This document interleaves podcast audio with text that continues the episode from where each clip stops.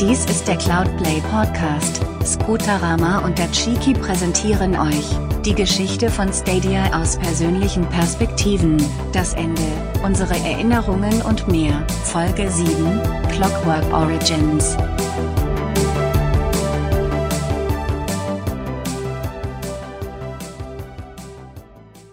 Hallo und herzlich willkommen, meine sehr verehrten Damen und Herren. Und wir schwelgen in Erinnerungen an Google Stadia. Heute Abend bei mir, natürlich bei mir, Scooterama. Hi, wie geht's dir? Ja, guten Tag, Abend, guten Morgen, grüezi Gott, alleweil. mir geht's gut. Ah, übrigens, ja, sehr gut sogar. Das äh, hört sich doch fantastisch an. Da gehen wir natürlich gleich näher drauf ein. Und ich habe mir in den Podcast geholt, auch schon zu Gast, zweimal zu Gast in der Talkshow, Daniel von Clockwork Origins. Hi. Hallo Chiki und hallo Scooterama.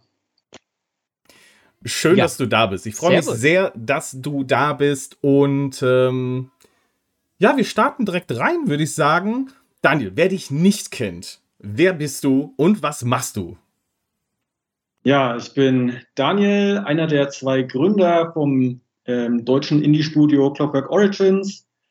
Ähm, wir haben bis jetzt drei Spiele veröffentlicht, ähm, zwei Teile unserer Tower Defense-Reihe Elemental War und einen von unserer ähm, ja, Fundraiser-Reihe Try6. Also noch ist es keine Reihe, aber der zweite Teil kommt irgendwann. Oh. Ähm, ja, und wir waren natürlich mit unseren Spielen auch auf Google Stadia vertreten. Deswegen bin ich hier. Okay, das hört sich schon mal gut an. Und ähm, jetzt persönlich kenne ich das ja schon. Wie sieht es bei dir aus, Scooter? Kennst du die Spiele? Hast du vielleicht auch was davon gespielt? Äh, tatsächlich, ich kenne Trial, äh, Tri6 Infinite, weil das noch äh, zu Google Stadia hinzugefügt wurde. Da seid ihr ja mit reingerutscht. Ähm, ich glaube, das war erst im Ende letzten Jahres, glaube ich. Also nee, nicht letzten Jahres, sondern kurz davor. Also ja, Tri6 Infinite. Sagt mir was. Elemental War hatte ich noch nicht das Vergnügen. Ähm, okay, also die Bühne ist gesetzt und Dani, erzähl uns doch mal Cloud Gaming. War das für dich vor Stadia irgendwie ein Thema oder wie bist du da hingekommen? Ähm, vor Stadia eigentlich nicht so wirklich. Also ich habe damals mitgekriegt, als, oh Gott, wie hieß das? On Live, dieser ganz erste Service, der irgendwann vor ja, ja. Ja, 20 Jahren oder sowas mal am Laufen war, was ja auch schnell wieder untergegangen ist. Ähm, wir haben damals bei Steam ähm, unser Häkchen für GeForce Now gesetzt. Ich glaube, das war noch vor der Stadia-Zeit. Und dann wurde ja Stadia groß angekündigt und wann war das? 2019? November, genau. Und ja, ich bin generell ähm, natürlich auch sehr tech-affin und ähm, fand es eine coole Sache, auch was Google alles dazu angekündigt hat. Und dann haben sie ähm, nach einiger Zeit auch ein Formular für äh, mögliche Partner halt aufgesetzt, wo man sich bewerben konnte, was ich dann natürlich auch direkt ausgefüllt habe. Und ja, das war so mein, mein Weg dahin. Aber ansonsten vor Google Stadia eigentlich nichts weiter mit Cloud Gaming gemacht und auch selbst tatsächlich nie in der Cloud gespielt, bis auf die Tests, die ich halt gemacht habe. Habt ihr da äh, viel entwickelt oder über die Cloud dann letztendlich? Ich meine, ihr seid jetzt mit einem äh, Two-Man-Studio jetzt nicht wirklich weltweit präsent, sodass ihr das zeitversetzt um die Welt schicken müsst, eure äh, äh Programmierergebnisse. Aber habt ihr das irgendwie äh, genutzt für Heimarbeit oder so? Ähm, also Stadia konkret jetzt nicht. Ja. Also spielst ja. wahrscheinlich da auf ähm, Destiny 2 an, oder? Äh, ja, ja, natürlich. Äh, die haben es äh, ausgiebig genutzt, wie man ja. mittlerweile weiß. Genau. Nee, ähm, also wir nutzen natürlich Cloud-Services, sowas wie Google Drive, ähm, aber Stadia zum, also jetzt zum Beispiel gar nicht. Shadow wäre eventuell was in Zukunft mal vielleicht, dass man halt ähm, keine Rechner mehr bräuchte selber, mhm. das auslagert oder nur Billigrechner quasi, die als Proxy dienen, um darauf zuzugreifen. Wobei ich auch gar nicht wüsste, ob das äh, mit allen ähm, Plattformen funktionieren würde, weil wir ja dann wieder NDA-Sachen in die Cloud laden müssten, was nicht mhm. wäre. Genau. Also Rechner ist alles noch bei uns. Ein paar Daten werden halt über die Cloud geteilt. Mhm. Und äh, wie kann man sich das vorstellen? Also ihr habt, äh, ihr habt euch beworben, also habe ich das richtig verstanden. Ihr habt euch dann beworben äh, für äh, als Partner bei Stadia oder bei Google? Genau.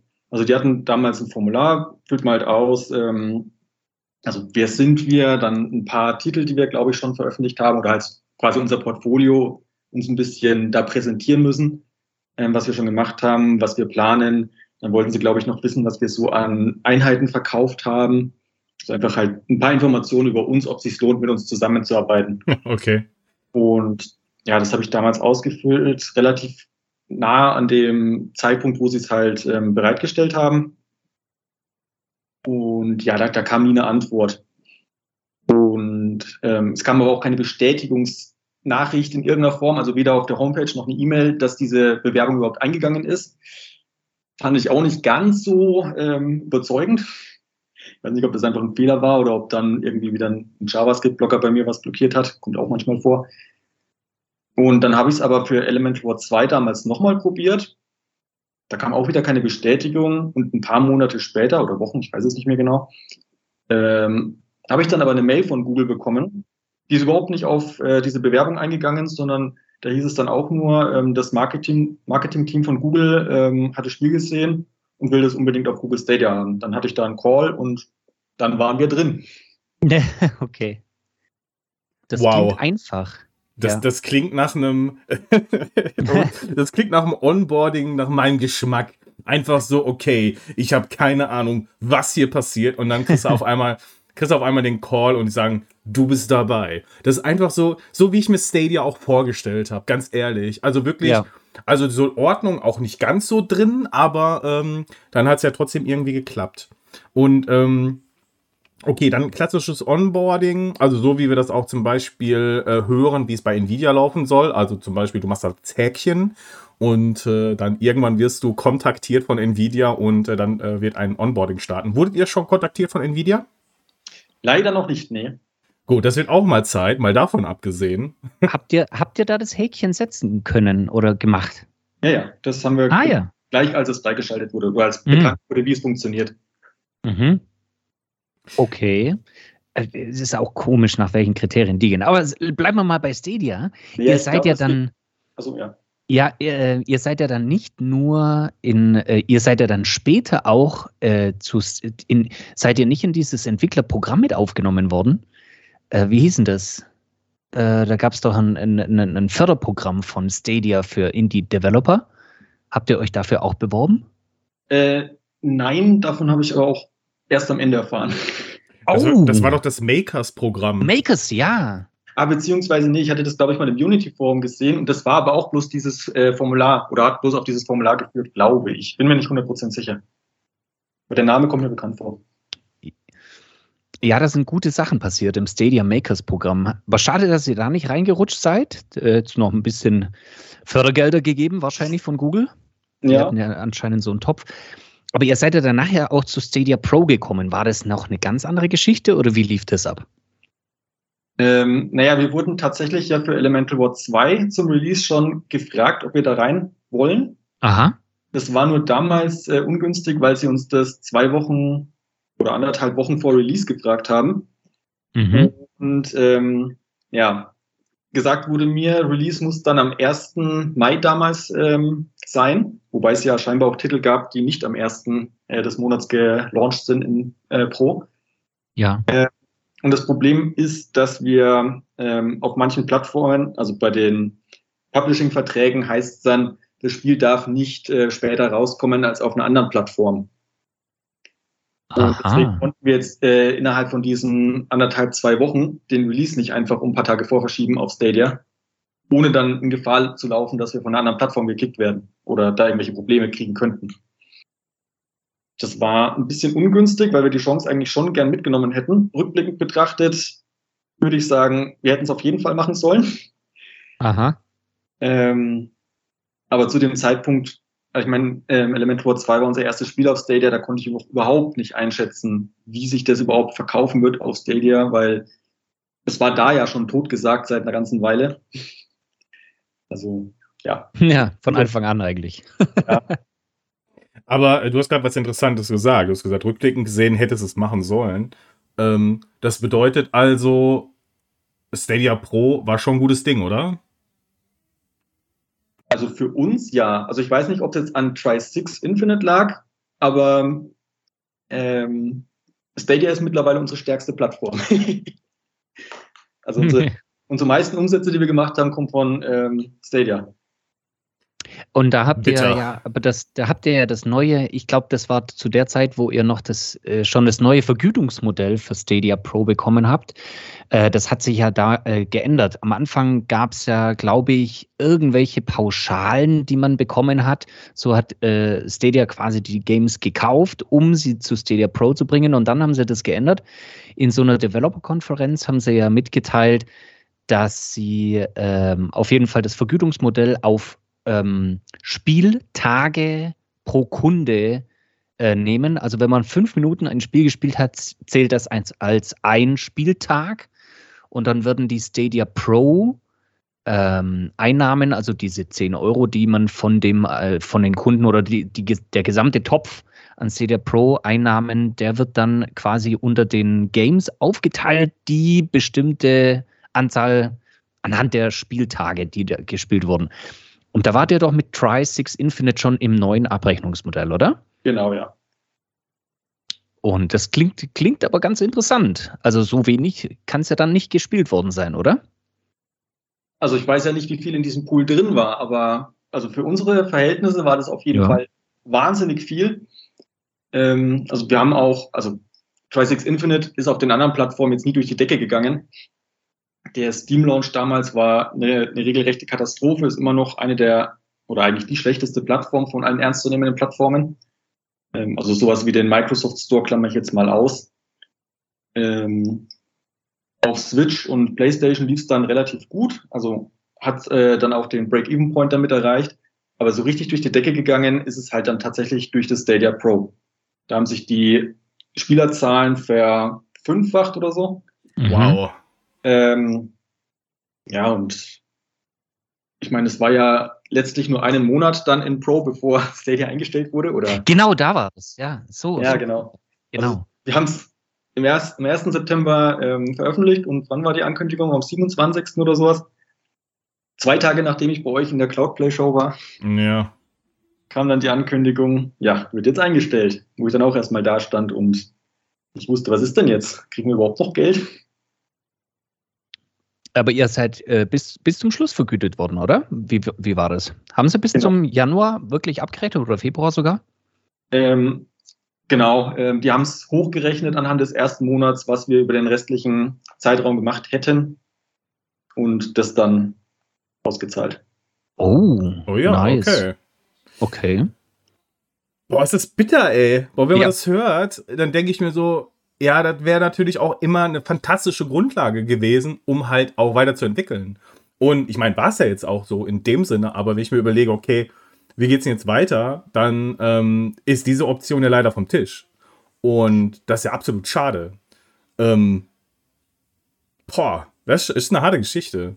Ähm, wie, also, du hast ja gerade schon ein bisschen von deiner, Reakt deiner Reaktion äh, erzählt. Ich weiß ja auch noch, ich habe ähm, dich dann auch später noch kontaktiert ähm, als äh, Daniel ähm, einen Artikel schreiben wollte für Golem. Und der andere Daniel. Der andere Daniel, der, der Daniel Ziegner. Daniel Ziegner. Genau.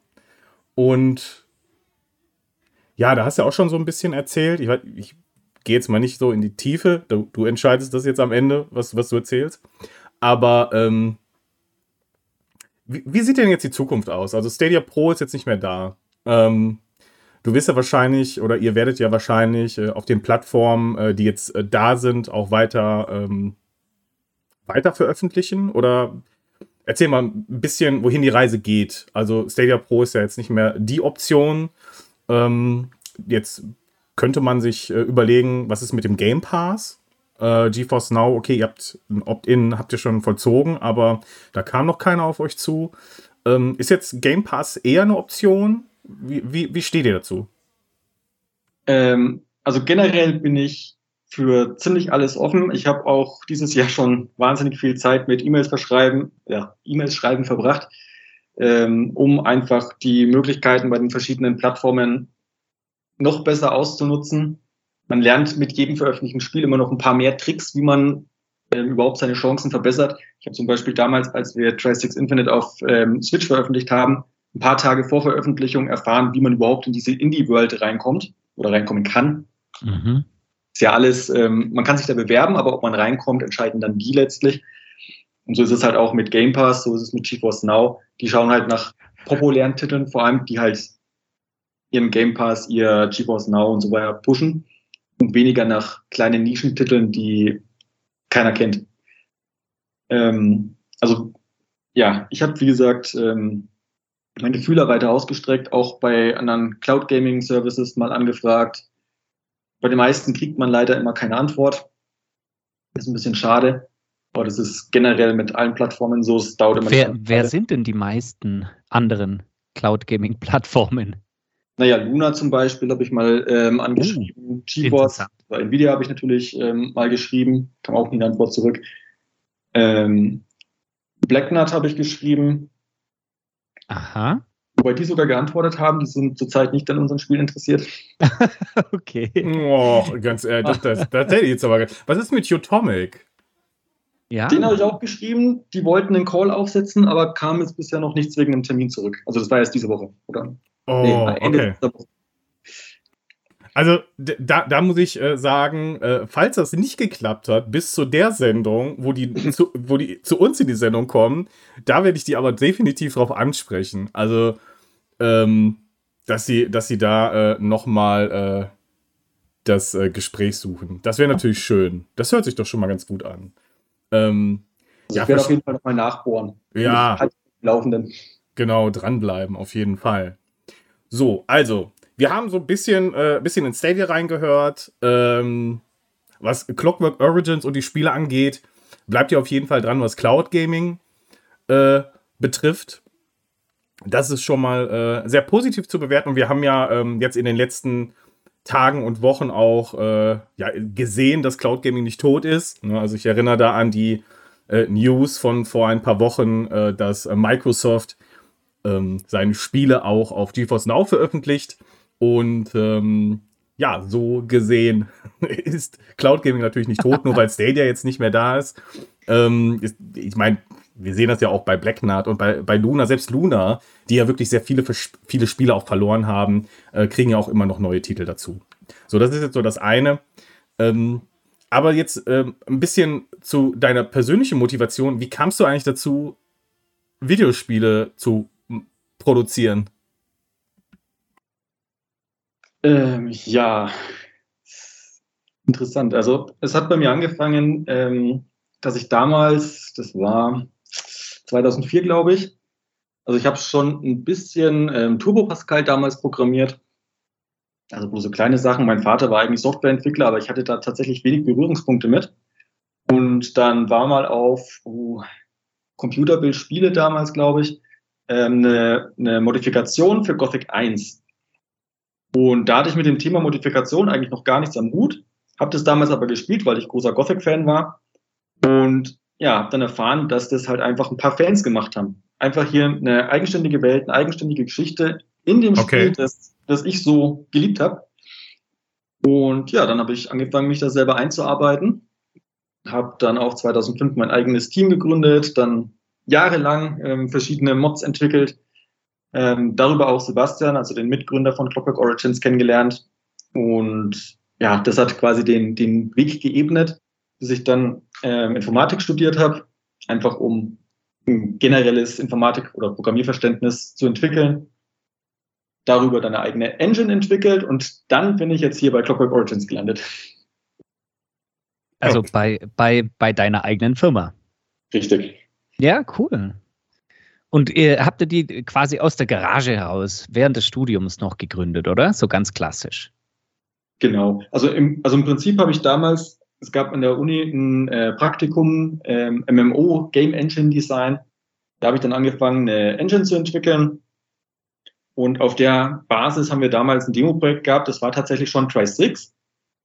Und ähm, ja, da dann weiterentwickelt, bis ich dann irgendwann entschieden habe, ja, alleine macht das irgendwie wenig Sinn. Vor allem, weil das damalige Tri-6 halt auch als äh, Multiplayer-Arena-Spiel äh, ausgelegt war. Also das, was in Zukunft dann Tri-Six Arena werden wird. Aha! genau. Ähm, deswegen habe ich dann Elemental War gemacht. Das ist auch basierend auf einer Mod, die ich für Gothic gemacht hatte. Also wir haben damals auch eine Tower Defense Mod für Gothic gemacht, was auch ein bisschen skurril war. Und ja, habe das dann alleine durchgezogen, bis dann, ich glaube, 2017 oder 2018 Sebastian wieder ins Team gestoßen ist. Und dann haben wir uns 2018 halt gegründet. Und ja, Ende 2018 war dann der Early Access Launch auf Steam. Und ja, seitdem weitere Spiele gemacht, auf andere Plattformen expandiert. Also ja, es geht stetig voran.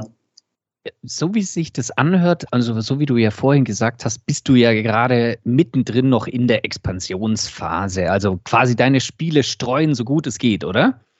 Ja, genau. Also, und da war ja, äh, da war aber Stadia recht früh dabei. Also da, da habt ihr euch ja wie du sagst, du, nicht nur, dass du sehr am Anfang von Stadia dabei warst, sondern äh, allgemein war Stadia in einer sehr frühen Phase von eurer Expansion ein Teil, oder? Ja, würde ich schon so sagen. Also wir waren, als, ähm, als wir auf Stadia das erste Spiel veröffentlicht haben, ähm, vier Jahre gab es die Firma zu dem Zeitpunkt. Also nach drei Jahren haben wir uns, wurden wir dort akzeptiert. Also, ja, nach, nach ein oder zwei Jahren haben wir uns dort quasi beworben, das erste Mal. Also war schon sehr früh, ja. Das Kann man so sagen. Sehr interessante Geschichte. Tatsächlich. Ähm, ja, aber ich habe dich unterbrochen, oder warst du, äh, du warst ja jetzt schon bei Tri-Six ange angelangt mit der Firmengeschichte, oder? Genau, ja. Okay. Ja, ich habe ich hab jetzt, ja, ich hab jetzt gerade nochmal geguckt. Also Tower Defense ist ja was, was, was äh, definitiv zur Firmen-DNA gehört. Ähm, ist das dein liebstes Genre oder wie kommt es dazu? Also ähm, Cyber äh, TD wird ja in diese Richtung wieder gehen. Warum Tower Defense? Ähm, also eigentlich ist unser langfristiges Ziel Richtung RPG zu gehen. Also wie gesagt, wir kommen aus der Gothic-Ecke und ähm, haben ja auch schon mal äh, Red Skies ähm, ja, wir haben versucht, es fördern zu lassen, was da nicht geklappt hat. Und seitdem ist es auf Eis, bis wir selber die Mittel halt dafür stemmen können, beziehungsweise wir werden es nochmal mit Förderung versuchen irgendwann. Ähm, Tower Defense hat zwei Gründe. Zum einen habe ich immer gerne Tower Defense gespielt, also damals zur Warcraft 3 äh, Zeit schon die Mods dafür. Ein paar von den ähm, bekannteren Standalone ähm, Tower Defenses habe ich gespielt. Und es lässt sich halt auch alleine wesentlich leichter realisieren als jetzt ein RPG. Also es hat einfach praktische Gründe auch. Okay, das macht natürlich Sinn. ähm, das, das, das, stimmt natürlich. Ich habe ja auch äh, Elemental War äh, gespielt und ich muss sagen, ich war ziemlich unfair zu deinem Spiel. Ich hoffe, das wird nie jemand sehen. Ansonsten lösche ich das Video. Nein. Ähm, aber ähm, ja, wenn man, äh, wenn man manchmal so drüber nachdenkt, was man ähm, was man äh, so äh, für Erfahrungen macht, dann ähm, ja, macht man es vielleicht in Zukunft anders. Im Endeffekt ähm, war das für mich so eher eine Unbekannte. Also ich bin da irgendwie reinge reingekommen in das Spiel und ähm, ich habe mich da irgendwie Tower Defense mäßig, glaube ich, ähm, satt gesehen. Und äh, deswegen war Elemental War nicht so das, was mich persönlich angesprochen hat. Und das hat sich dann aber geändert, als ich gemerkt habe, ähm, dass das gar nicht so am Spiel liegt, sondern eher an mir. Was, äh, was dann äh, eine interessante Erkenntnis war. Und ähm, als ich dann noch mal eine als ich dem dann noch mal eine Chance gegeben habe, äh, fand ich es dann echt ziemlich gut. Und ähm, da hat es mir dann auch Spaß gemacht. Und deswegen fand ich es auch fantastisch, dass ähm, ihr Cloud Gaming oder Stadia äh, so supportet habt und dass es auch so geklappt hat, vor allem für euch und dass es vor allem auch so gut geklappt hat im Endeffekt. Wir wussten ja auch alle gar nicht, äh, wie das jetzt endet oder so und äh, die Geschichte hätte ja auch noch weitergehen können, mal davon abgesehen. Ähm, und äh, ja, das haben wir uns ja so oder so anders vorgestellt. Und jetzt kam jetzt dieser Punkt, du hast das ja schon mal so angesprochen, aber dieser Tag, wo diese Ankündigung kam, ähm, ich frage das gerne, weil mich das einfach auch persönlich interessiert, weil ich weiß, was bei uns hier los war. Ähm, aber wie hast du so diesen Tag erlebt, als die Ankündigung kam, dass Stadia schließt? Ja, also ich habe es erstmal gesehen und wollte es nicht wahrhaben, weil ich meine, wir hatten ähm, zwei Tage vorher bei euch in der Show ja noch drüber gesprochen, wo ich noch meinte, ja, Stadia hat ähm, quasi das große Problem, dass es sich wahnsinnig schlecht verkauft oder generell vermarktet. Ähm, aber es hat halt ein wahnsinniges Potenzial, weil es einfach gut funktioniert, coole Features hat.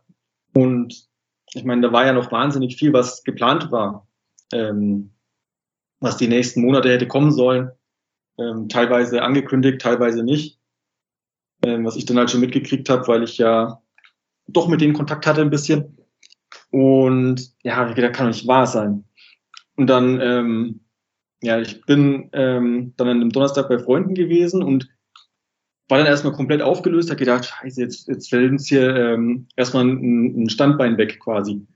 Und zu dem Zeitpunkt wusste ich, dass äh, die Try-Six-Zahlen halt schon mega gut waren.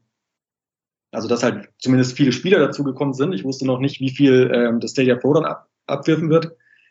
Ähm, und ähm, zu dem Zeitpunkt war auch Elemental War 2 auf Stadia ähm, umsatztechnisch stärker als auf Steam was für uns halt auch eine gute Sache ist. Also es war schon eine wichtige Plattform für uns. Es war jetzt nicht der, der, der die Mega-Plattform. Also bei Elemental War 2 waren ähm, Xbox und PlayStation trotzdem noch um Welten besser. Aber allein, dass es halt Steam geschlagen hat, ist für uns halt schon eine wichtige Sache. Und ja, dann, dann kam ich zurück und habe nochmal drüber nachgedacht. Und dann ist mir eingefallen, es betrifft ja nicht nur ähm, jetzt die Spiele, die wir schon veröffentlicht haben, sondern auch die Planung fürs nächste Jahr. Mhm die, die, die Finanzplanung für 2023 jetzt, die hat ja mit eingeschlossen, dass wir auf ähm, Stadia veröffentlichen und dass wir unter Umständen halt auch direkt in Stadia Pro wieder launchen. Ähm, also wir hatten da mit den Leuten schon gequatscht. Elemental War war ja noch, ähm, also das erste, war ja schon ähm, fertig quotiert für ähm, Stadia. sollte dann auch im November eigentlich launchen. Ja, was machen wir denn jetzt? Ähm, für CyberDD war eingeplant, dass es ähm, sogar CrowdChoice, also eine tiefere CrowdChoice-Integration hat. Also dass man direkt mit dem Chat zusammenspielen kann und so. Das war jetzt alles plötzlich hinfällig und ich hatte noch keinerlei Informationen. Dann kam über Nacht äh, E-Mail von ähm, Google von, oh Gott, wer war denn das? Ich glaube von der Karen, Karen, keine Ahnung, wie man hm, ausspricht. Okay. Und dann hat sie gemeint, äh, sie ist auch schockiert, sie hat es auch gerade erst erfahren. Also zum gleichen Zeitpunkt halt, wo die, die ähm, Pressemitteilung raus ist. Sie wird sich bei mir melden, sobald ähm, sie selber irgendwelche Informationen hat, wie es denn jetzt weitergeht. Weil für die ähm, Spielerschaft wurde ja angekündigt, dass alles refunded wird, aber wie es mit den Entwicklern aussieht, stand erstmal in den Sternen. Das klingt aber nicht nach so einer Massenmail, das klingt nach einer persönlichen Mail von ihr, oder? Ja, ja, genau. Das war eine persönliche Mail von ihr. Also ich muss auch sagen, die, die Wochen und Monate danach, ähm, also die Kontakte, die wir dort hatten, also ähm, Korean und ein paar andere, die, ähm, die waren wahnsinnig hilfsbereit, äh, die haben sich für uns eingesetzt bei Google und also damit wir überhaupt noch irgendwie Geld kriegen, weil das hätten sie ja nicht gemusst, theoretisch. Mm, und da haben sie sich äh, für uns, für uns oder also generell für die ähm, Entwickler auf der Plattform eingesetzt, dass da noch was ähm, bei rumkommt und alles. Also das war, also das waren wirklich tolle Menschen. Das war eine, eine also es war auch vorher schon eine, eine tolle Zeit mit denen. Man konnte wunderbar mit denen äh, zusammenarbeiten. Generell die ganze Stadia-Community war einfach viel netter als alle Communities, in denen ich sonst war. ja, es klingt bekannt. Ja, es ist, ja, echt, echt schade, super. dass es einfach kaputt gegangen ist. Oh ähm, Mann. Ähm, ja, das oh, ist echt eine ja. tragische Geschichte. Aber das ist sehr toll erzählt, Daniel. Nur eine Frage. Du hast eingangs was erwähnt von wegen Features. Was kannst du denn ohne NDAs zu verletzen da äh, äh, verraten, was da noch gekommen wäre? Du hast ja gesagt, was, was in eurem Spiel drin gewesen wäre.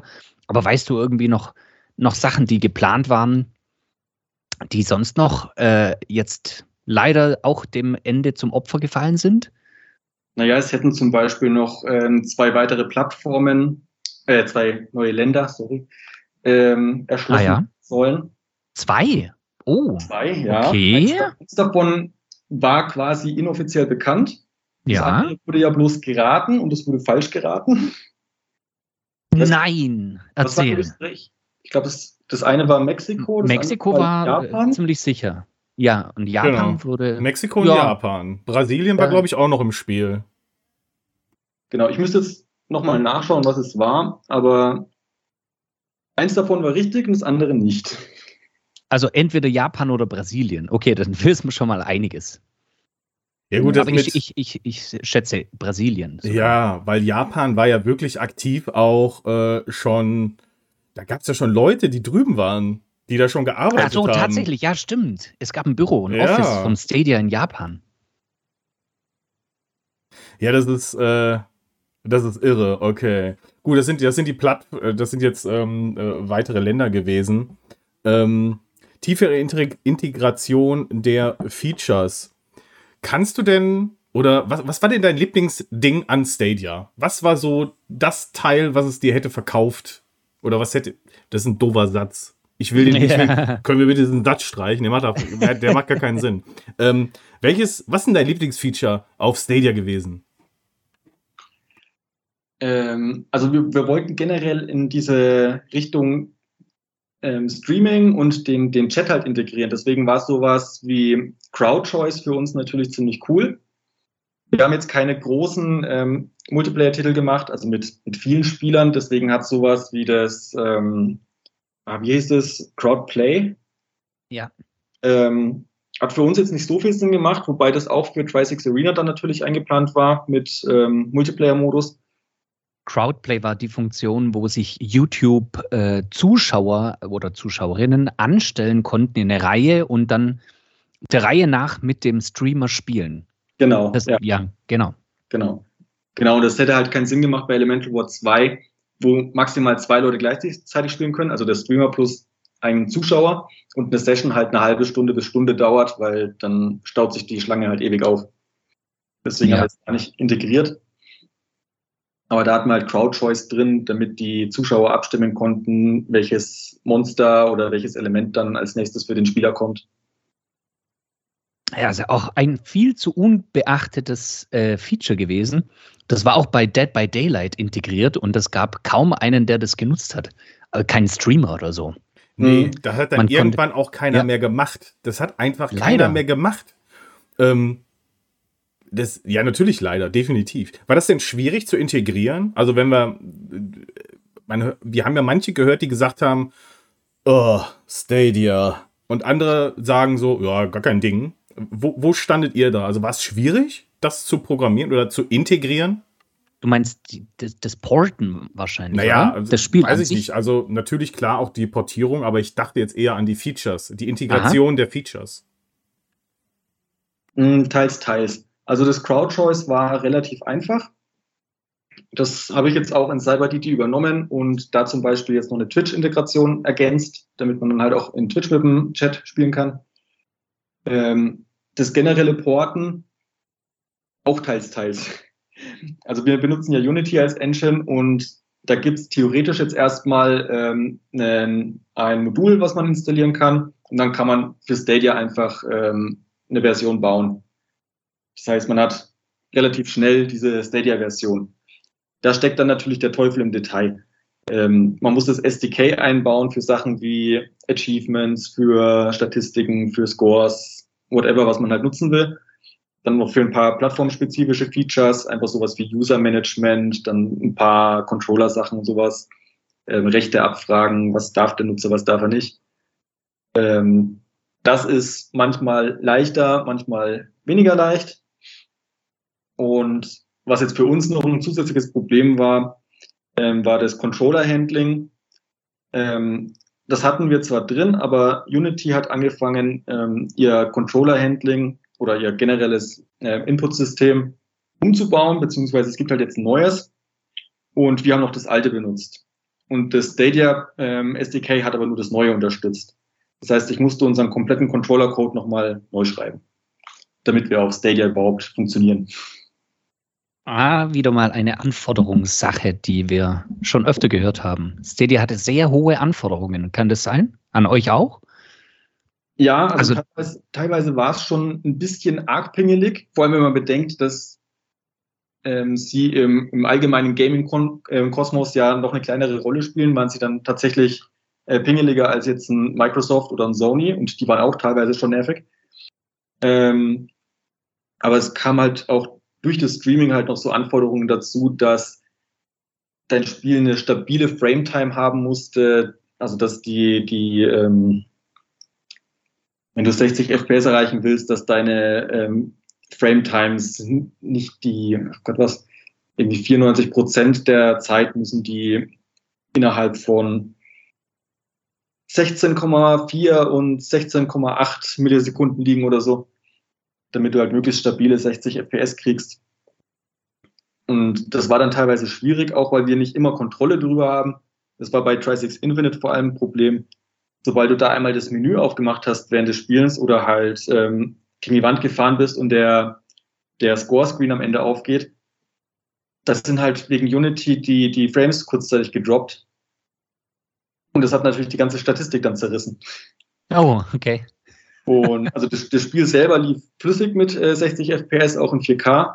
Ähm, aber diese Frame Drops, sobald halt der Screen aufgeht, die haben es dann zerrissen. Und je nachdem, wie oft das passiert ist, sind wir dann entweder in der äh, Zertifizierung gefailt oder halt nicht. Also je nachdem, wie gut quasi der Tester gespielt hat. Oh. ähm, ja, war ein bisschen lustig. Ich habe dann letztlich eine Ausnahme dafür gekriegt, aber ist halt dann auch immer ein Hick Hickhack, weil da musst du dem wieder argumentieren, warum ist es so? Und dann sagst du, kann ich nicht fixen, aber dann sagen die, ja, wir wollen das aber gefixt haben. Das heißt, ähm, du musst dann wieder verhandeln, bis wann kriegst du es gefixt, in der Hoffnung, dass du halt irgendwie eine Lösung dafür findest. Ja, also das, das war dann teilweise schon nervig.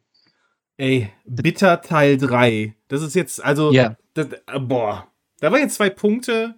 Aber das ähm, haben wir öfter gehört, gell? Nee, Chiki? nee, vor allem, also, da, da waren Tester, da waren Tester, die euer Spiel gespielt haben und die haben dann gesagt, Daumen hoch oder Daumen runter.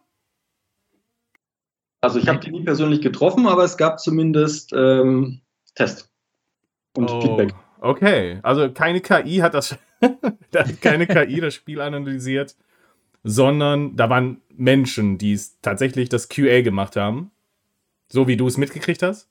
Ja, also ist eigentlich auf allen Plattformen so, außer Steam. Da gibt's keine Tester, keine richtigen. Okay, das ist, das ist spannend zum einen.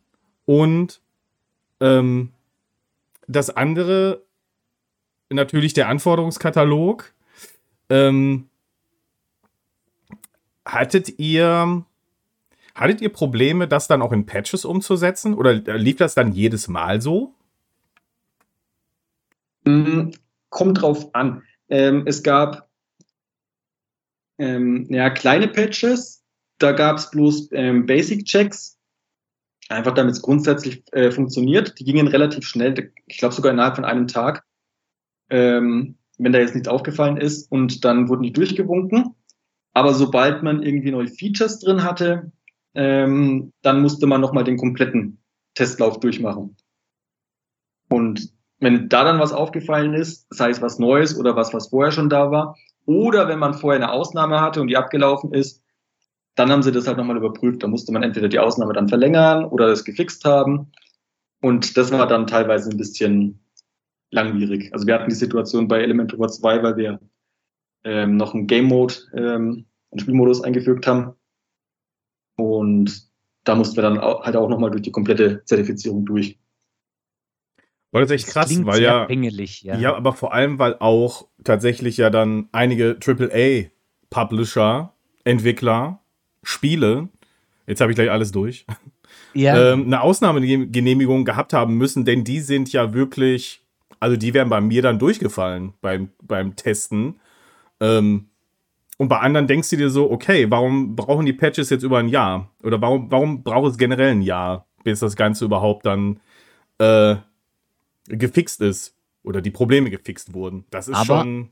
Aber wir haben auch das Beispiel von Ark Survival, die ja keine Ausnahme bekommen haben. Die haben ja einfach ihr Game auf 30 FPS runtergeschalten, äh, weil sie anscheinend ja auch durch die Prüfung gefallen sind. Naja, auch zu Recht. Das Spiel war ja irgendwie Ja, ja. auch irgendwann unspielbar. Also die, das ging ja gar nicht. Also die Ja. mussten ja das irgendwie auch regeln, damit das überhaupt funktioniert oder lauffähig ist. Und dann hatten wir irgendwann die, die, die, ähm, den Stream, wo ich das einfach alles freigeschaltet habe. Aber die Wahrheit dahinter ist natürlich auch, wenn du die Karte voll ausgebaut hast oder wenn du wirklich auch viel Gebäude hast, dann wird es problematisch. Dann hat die Performance auch nicht mehr ausgereicht. Ähm, der hätte auf jeden Fall noch viel mehr Entwicklungszeit gebraucht, bis das. Ich meine, wir sehen ja das an der Nintendo Switch-Version. Oh mein Gott, wie lange hat das gedauert, bis Arc dort vernünftig funktioniert? Also, oder was heißt vernünftig, aber bis es okay funktioniert.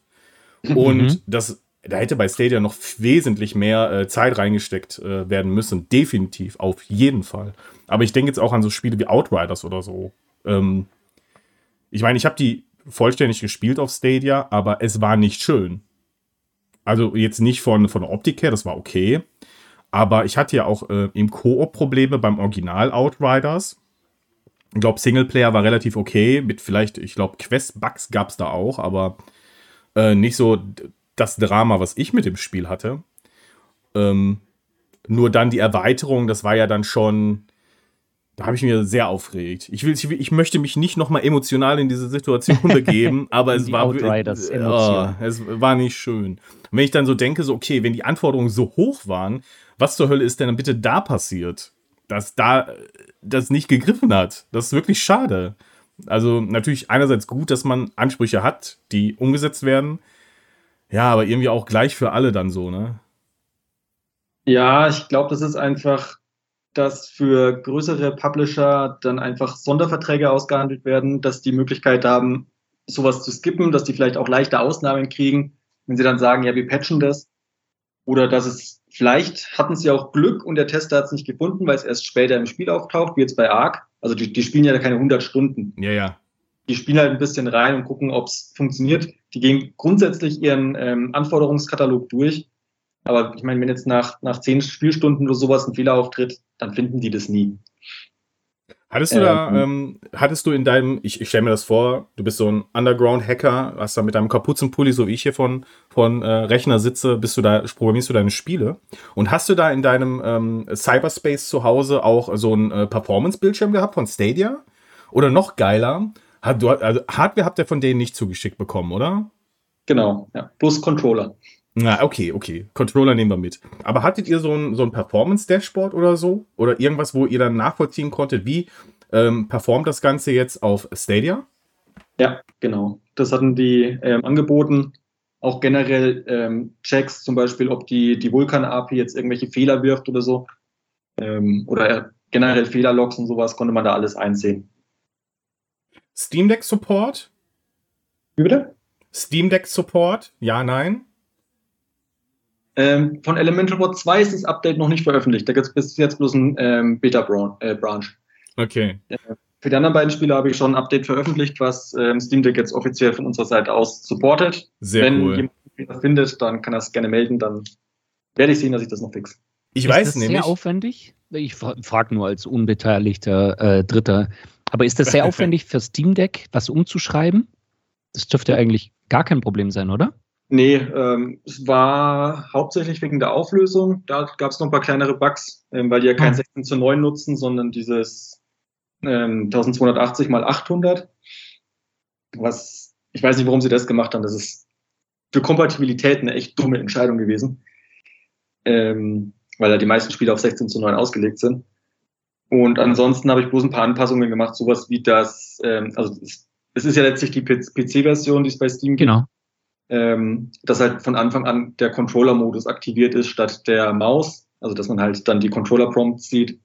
Ähm, für Elemental War 2 habe ich noch einen Performance-Modus eingebaut, damit man es auch in 60 FPS spielen kann und nicht in den Grafikeinstellungen selber rumfummeln muss.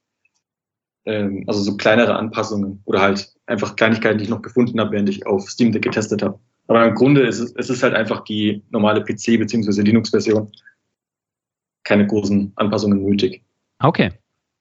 Ich frage das einfach nur, weil ich weiß, dass viele bei uns auch Fans des Steam Deck sind und geworden sind und das sicherlich interessant ist. Ähm, äh, du bist auch ein Fan des Steam Decks geworden?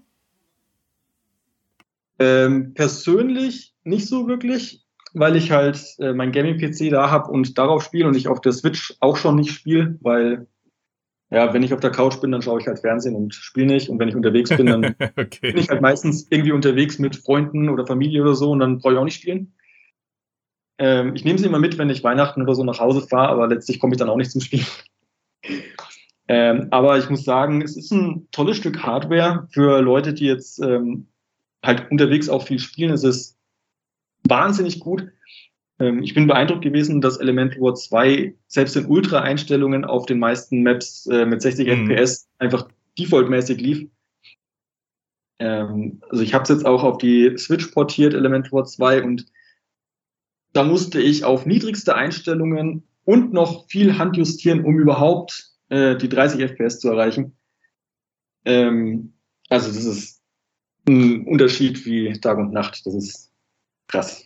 Okay, aber ähm,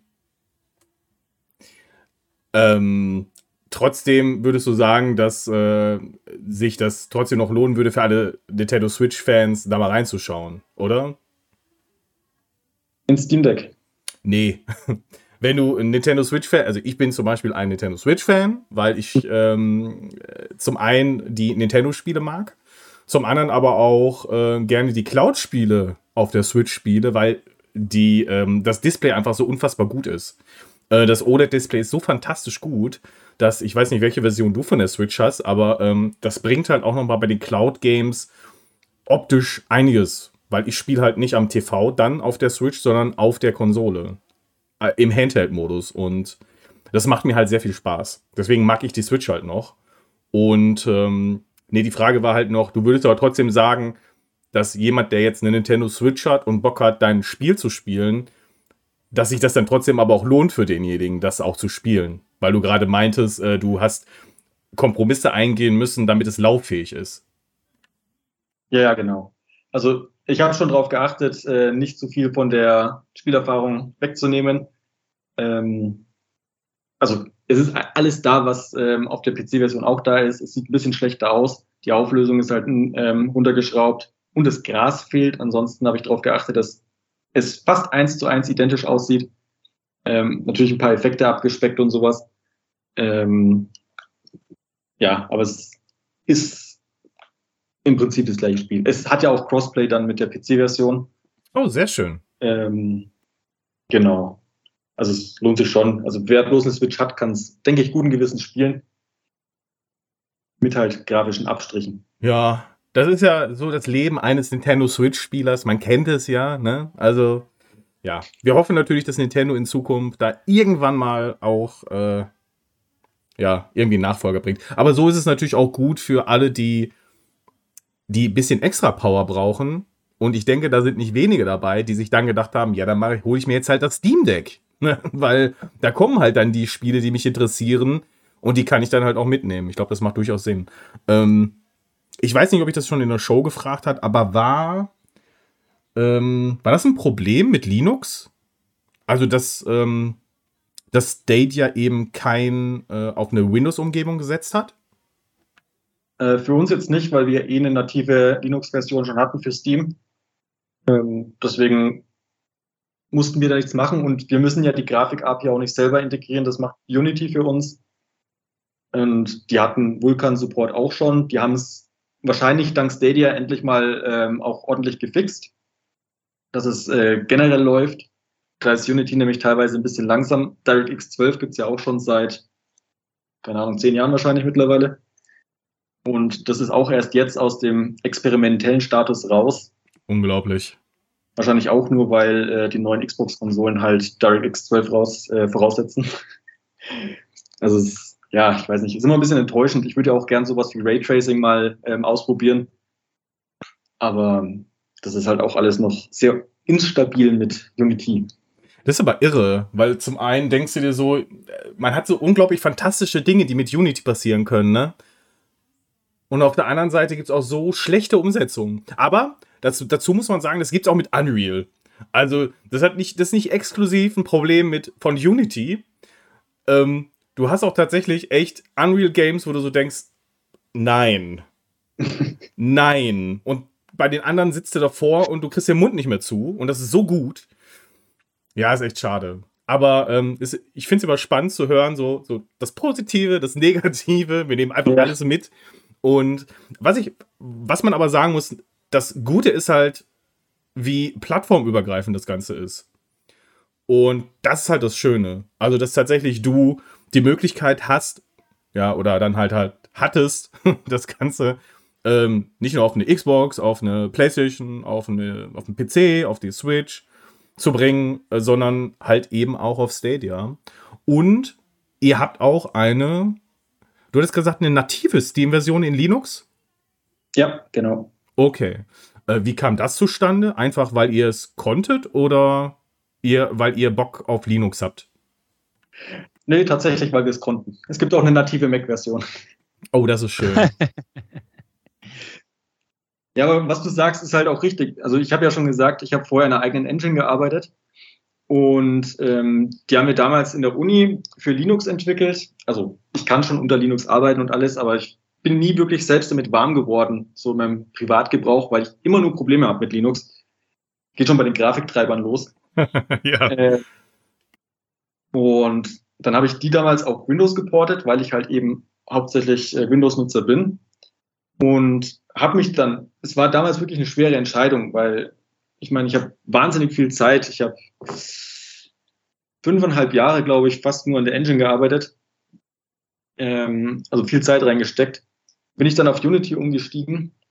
Einfach, weil da, weil halt wahnsinnig viel gegeben wird. Also jetzt, ähm, natürlich ein, ein, viel besserer Editor, also wir hatten eigentlich gar keinen damals, ich. Ähm, ich musste mich nicht um eine Physik-Engine kümmern, ich musste mich nicht um die ganzen Grafik-Engine-Sachen kümmern, ich musste mich nicht um Input ja. kümmern. Ähm, und ja, natürlich die Plattformen. Also wir hatten, äh, oder die, die Engine hatte ähm, Windows und Linux Support. Jetzt mittlerweile veröffentlichen wir auf Windows, Linux, Mac, äh, Switch, Xbox One, Xbox äh, Series, PlayStation 4, PlayStation 5 dann hatten wir Google Stadia und wer weiß, was in Zukunft noch dazu kommt. Ähm, das hätten wir alleine überhaupt nicht stemmen können. Also das ist absurd, wenn man sich das ja. mal überlegt.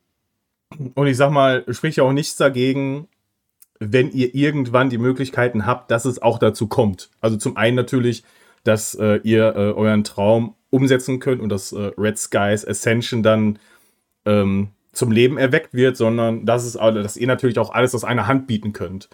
Ähm, ob das jetzt zwingend sein muss, aber ich meine, letztendlich, wenn ihr es könnt, wenn es Möglichkeiten da sind und es Vorteile bringt, ähm, warum denn nicht? Ähm, ich habe jetzt gerade überlegt, an euch da draußen, meine sehr verehrten Damen und Herren, ihr solltet den guten Daniel beziehungsweise Clockwork Origins echt unterstützen. Also schaut mal auf eure Plattform eurer Wahl und guckt mal, ob die Games verfügbar sind. Und wenn sie verfügbar sind, dann kauft die.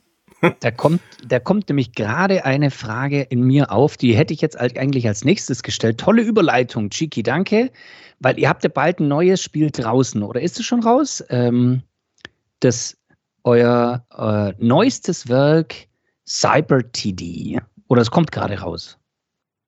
Es kommt in ein paar Monaten raus.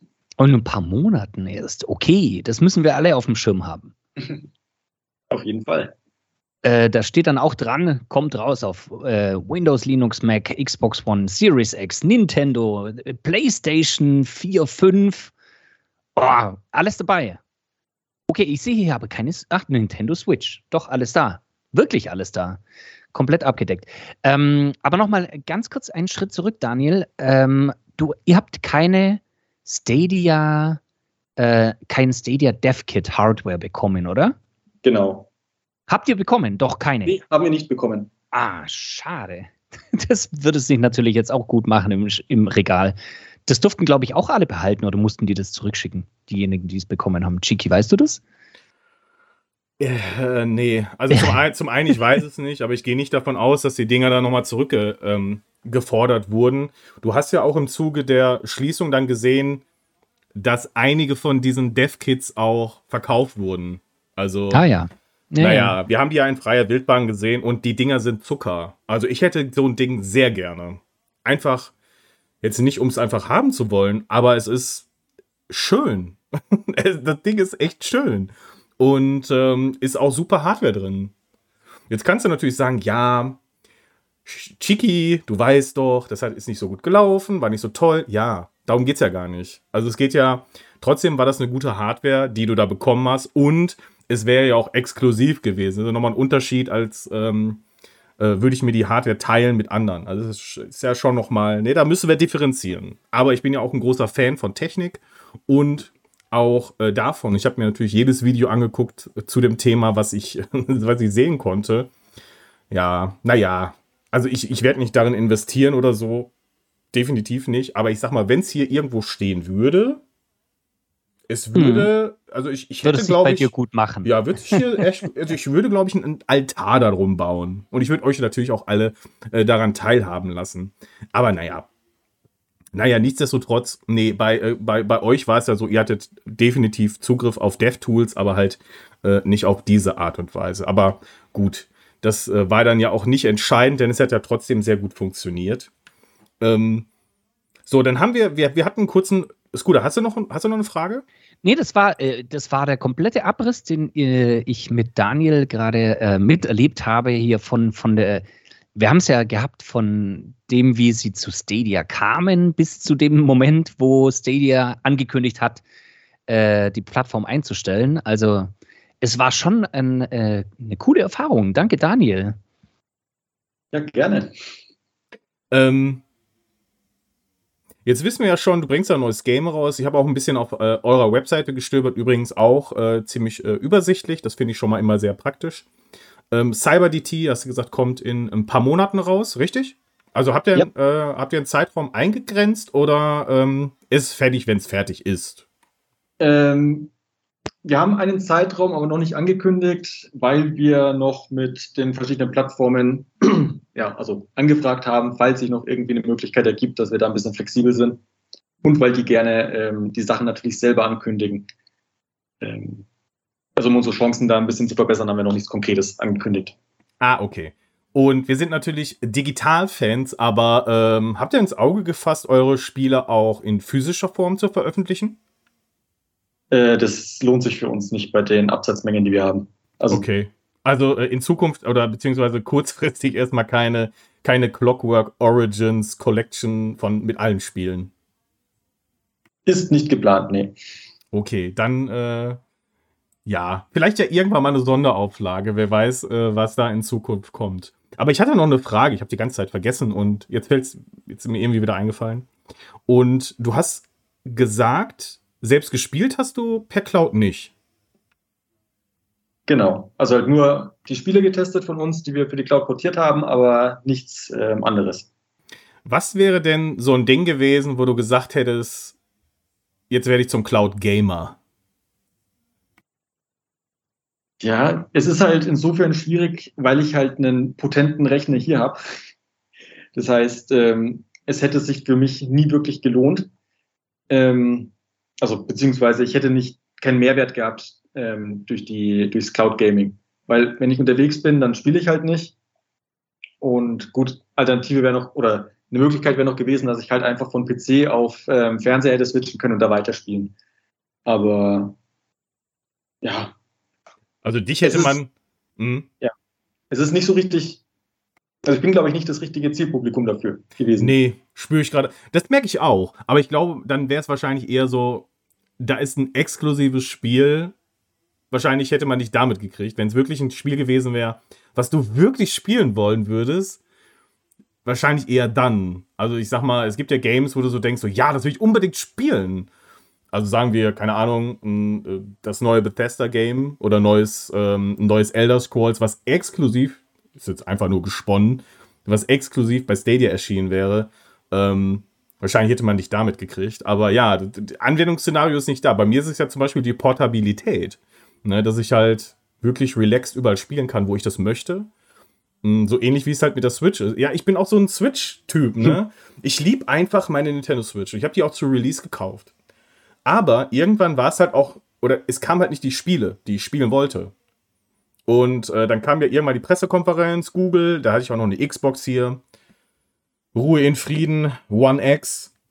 Und aber irgendwie hat mir was gefehlt. Und auch da, muss ich sagen, gab es schlechte Portierungen auf der One X. Und das war eine, schon eine Enttäuschung, teilweise. Ähm, und dann wurden ja auch schon Spiele angekündigt für die nächste Generation der Xbox. Und naja, wir wissen alle, wie das ausgegangen ist. Und ja, dann kam das Stadia und hat mich ja total angesprochen. Auch im Hinblick mit Cyberpunk. Das war so ein Ding, wo ich auch sofort drauf spekuliert habe. Das kam ja dann irgendwann auch und war ja auch super. Mhm. Aber das hat mich dann wirklich abgeholt. Auch wirklich dieses relaxte überall spielen können. Ich muss mir keine Gedanken mehr machen. Du musst nicht am Fernseher spielen, du musst nicht am Monitor spielen. Ähm, jetzt ist es relativ, weil ich nehme mir Zeit dafür. Mhm. Aber ähm, ich glaube auch gerade in der Zeit, wo ähm, meine Tochter noch winzig war, also wo sie gerade da war, war es halt wesentlich praktischer. Und vor allem auch mal in eine Session einzusteigen und zu pausieren, wenn es halt gerade muss. Ähm, das ist irgendwie weniger Logistik, sag ich mal, als würdest du wirklich so, dich an so eine Kiste setzen, hochfahren, ne, dich bereit machen, so aufs Gaming. Das ist ja irgendwie auch so ein Ritual. Ja, das Stadia hat mich da schon sehr mitgenommen, muss ich sagen. Deswegen war ich da auch emotional, glaube ich, ein bisschen, bisschen mehr noch äh, involviert, weil das ja, mich halt so begleitet hat. Ne? Was ich noch häufig als Argument gelesen habe, und das finde ich auch tatsächlich ein sehr gutes Argument für einen Cloud-Service, ist halt, dass du nichts installieren musst. Also du sparst dir zum einen natürlich den Speicherplatz. Äh, ich musste jetzt, ich habe in letzter Zeit äh, ein paar Sachen gespielt, die ein bisschen größer waren, sowas wie ein, Forspoken, was irgendwie 100 Gigabyte äh, Speicher wegnimmt auf meiner Platte. Ähm, das kann dir beim, beim Cloud Gaming ja völlig egal sein. Das ist ja dann nicht dein Speicher, sondern halt beim, bei Stadia zum Beispiel. Und ja. wenn du spielen willst, dann kannst du halt spielen. Du musst nicht warten, bis da noch irgendwie ein 20 Gigabyte Patch runtergeladen ist. Nee, das ist nervig. Aber ich muss dir ganz ehrlich sagen, da habe ich zwei Argumente dagegen. zum einen, gespannt. Zum einen habe ich das bei der PlayStation fast gar nicht, dass ich warten muss, einfach weil zum einen entweder lädt das Ding das im Hintergrund sowieso schon runter, oder aber wenn ich wenn ich das spielen möchte, du hast ein Preload oder ich kann das per App anstoßen, dann schaltet der sich an, egal wo ich bin, lädt es runter und bin ich zu Hause, kann ich spielen. Du hast natürlich recht, wenn ich jetzt was spiele oder jetzt was spielen möchte, ist es ein Problem. dann ist es definitiv ein Problem. Dann dauert das. Andererseits, wenn ich das Ganze über Shadow zum Beispiel mache, das Ding hat einfach eine Gigabit-Anbindung. Wenn ich da ein Spiel spielen möchte und das hat vielleicht 100 Gigabyte, dann dauert das auch nicht ewig. Und meistens liegt es ja darunter. Aber Forspoken ist ein Punkt, da wird dann der Speicher auch schnell knapp. Deswegen bin ich dazu übergegangen, ich installiere halt auf Shadow nicht wirklich immer alles. Das geht auch gar nicht. Also zum einen Speicher ist teuer und zum anderen, ähm, das ist auch zu viel Jonglieren für mich. Da musst du da nochmal gucken, da nochmal ein paar Gigabyte irgendwie wieder, da hast du da was runtergeladen. Oh nee, jetzt muss ich das wieder löschen, jetzt habe ich nicht genug Speicher. Das ist natürlich irre. Aber egal. Ich, ich finde das ja irgendwie auch ganz witzig, da so rumzufummeln. Aber ich finde es super interessant, dass Daniel äh, als sicher kein äh, Subjekt der Zielgruppe, wie man in der Betriebswirtschaftslehre sagt, also äh, als nicht Teil der Zielgruppe äh, des Cloud Gaming so ein Verständnis dafür hat, ja. finde ich herausragend. Finde ich toll.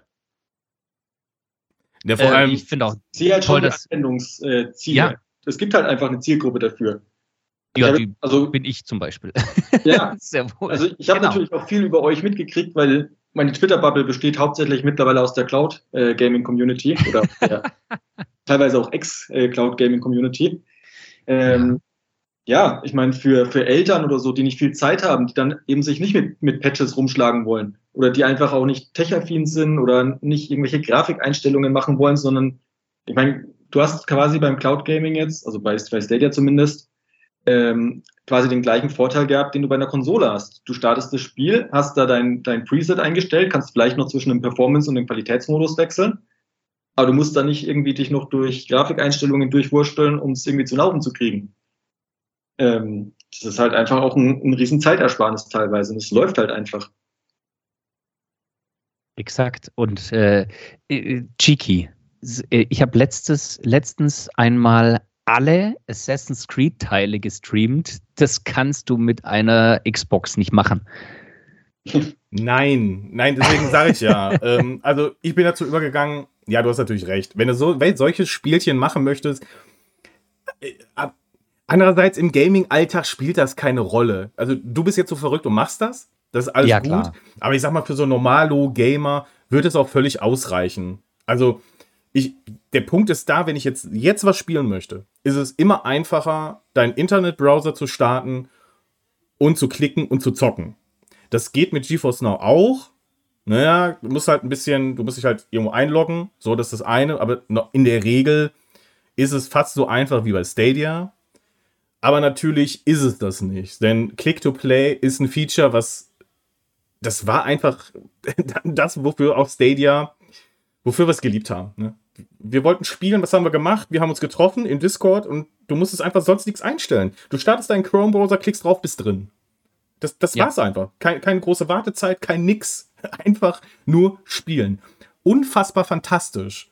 Und das ist jetzt einfach weg. So, das, das ist schon mal weggebrochen. Deswegen ist ein Großteil unserer, unserer Multiplayer-Partien auch eben nicht mehr so easy darzustellen, wie es mal war. Ähm, ich hoffe, dass wir da irgendwann mal wieder hinkommen.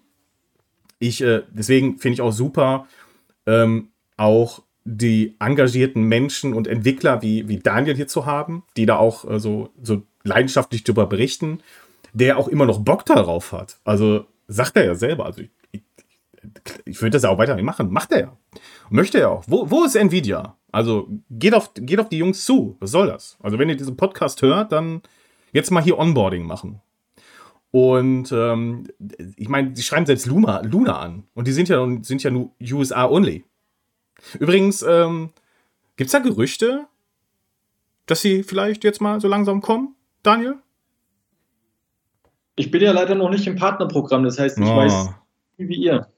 Ah, und wahrscheinlich, und dann dürftest du es noch nicht mal erzählen, verdammt. Ich könnte höchstens vage Andeutungen machen. Blinzel einmal.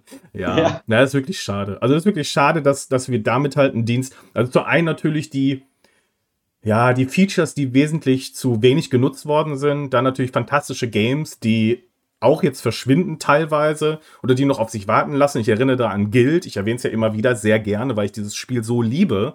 Hast du davon ich mal warte auch gehört? drauf. Guild, Daniel, äh, sa sagt dir das was?